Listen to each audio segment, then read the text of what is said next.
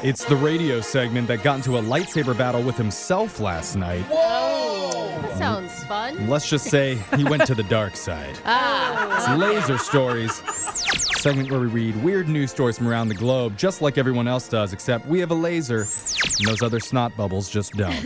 this first laser story is out of West Newton, Pennsylvania.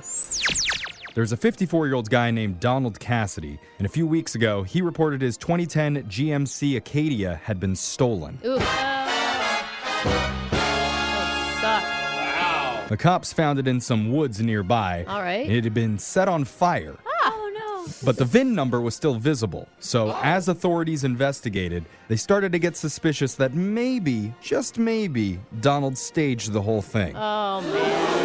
It is a coincidence. Ah. Insurance. All of it's burnt, but it Yeah. can still see the VIN number for insurance. Well, yeah. Probably because after a cop's got a warrant to look through his phone's internet history, Uh-oh. they found that before he called in the car theft, he'd searched for, quote, how to set your car on fire Ah. and make it look like an accident. Oh, very Google had the specific. answer. He's like, no, I, that was for a friend. Yeah. Who hasn't Googled that every I once in a mean, while? yeah. Google just auto corrected it for me. He was then arrested for arson, filing a false report, and admitted to everything. As you should at Well, that point. Oh. doesn't need to worry about having a car now, does he? Afterwards, a local news reporter commented on the crime, saying, We're so used to asking Google everything that we'd forget there are times that's actually a terrible idea. Yeah. Yeah, when you're gonna commit a crime, how to get away with murder? It's like you can YouTube it. This next laser story Not that either. is out of Hartsville, South Carolina. A guy named Angel Masdev tried to rob a bank the other day. Uh oh. But authorities are saying he tried to do it in a very unique and stupid way. So, how did he do it? Angel wrote out a note demanding all the money, then put it in a pneumatic tube at the drive through.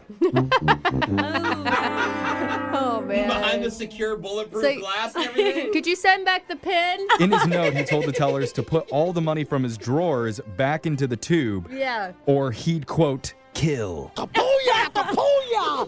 Except, send his gun wow. through the tube. Yeah. Like thing with is, kindness? the threat lost a lot of its power with the whole, you know, tube thing. Yeah. yeah, literally. And since Angel was only close to the bank and not actually inside of it, the tellers did two things. One, they called the cops. Right. Okay, good. Makes sense. Strong move there. And two, they stalled him by sending a note back asking, quote, Are you serious? and he sent one back, Yeah, Yikes. I'm serious. And they're like, On a scale of one to ten, how serious are you? Yeah, right. They used to send me suckers through those things. Yeah. I I would would've have been- some of those. I would have been like, "Are you serious? Send the gun. Yeah.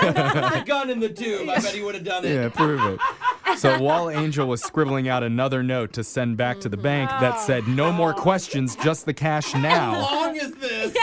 the Popo showed up and made an easy arrest. And I could just hear hear the tube being sucked down Yeah. every time. And now he's writing, "Look what you've done." Headlines on the next day's newspaper read, amazing. The bank job that went whoosh. yeah, I love it. That's really smart of them. This next laser story is out of the amazing world of art.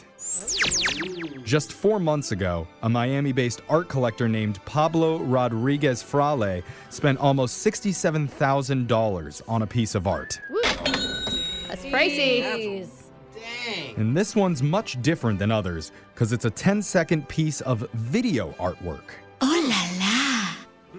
That's weird. yeah. It shows a former president collapsed on the ground, Oh. his body's covered in slogans, and was authenticated by blockchain, which is basically a digital signature to certify who owns it so there's only one copy and it can't be reproduced. Oh, so it lives online even, the video does. Yes, and, it's there's li- only one of it and it's like usually in the What? same technology as cryptocurrency. yeah. I didn't know Okay. art could get more confusing. But, yeah, it already but was. you said only one video, so that's what I know. Yes. All right. The, the thing you Got know it. is that it's an authentic piece of original art. There's only Yes. one of them. Okay, ten Yes. second Yes. long Very video. rare. Well, Pablo's friends and family thought he was nuts for paying 67 grand to buy that. Yeah. yeah. I, I still think he's nuts. Yeah. But just last week, he flipped it for 6.6 million dollars. Who's stupid now? I don't know. Buying that. Who wants to buy some digital video art with me? Well, Before you do that, investors advise not to spend your entire life savings on the Oh, next sure. 10 second video Yeah. art clip that you That's because find. they want to keep all the money for Yeah, themselves. haters. They say that while big money is currently flowing, the digital art market could be in a price bubble. What? Everything's in a bubble. Yeah. You're in a bubble. Come on. Don't buy anything. bubble up, bubble up, bubble. This next laser story is out of Social Media Central. According to a new study out of New York University, the main reason we use social media is the same as the reason why we can train animals to do tricks for food. We're very What? simple, aren't we? That's right, we're addicted to the rewards. Uh, yeah, I would say I'm addicted to my phone. Oh, totally. For animals, the reward is getting something to eat. That would Actually, also makes work on sense. me Staying too. alive. Yeah. And on social media, the reward is getting a lot of likes. Yeah. Oh, like yeah. me right now. You like me. Now, Here's some proof. The researchers monitored how frequently people use social media, and when people shared something that got a lot of likes, they started to post much more often.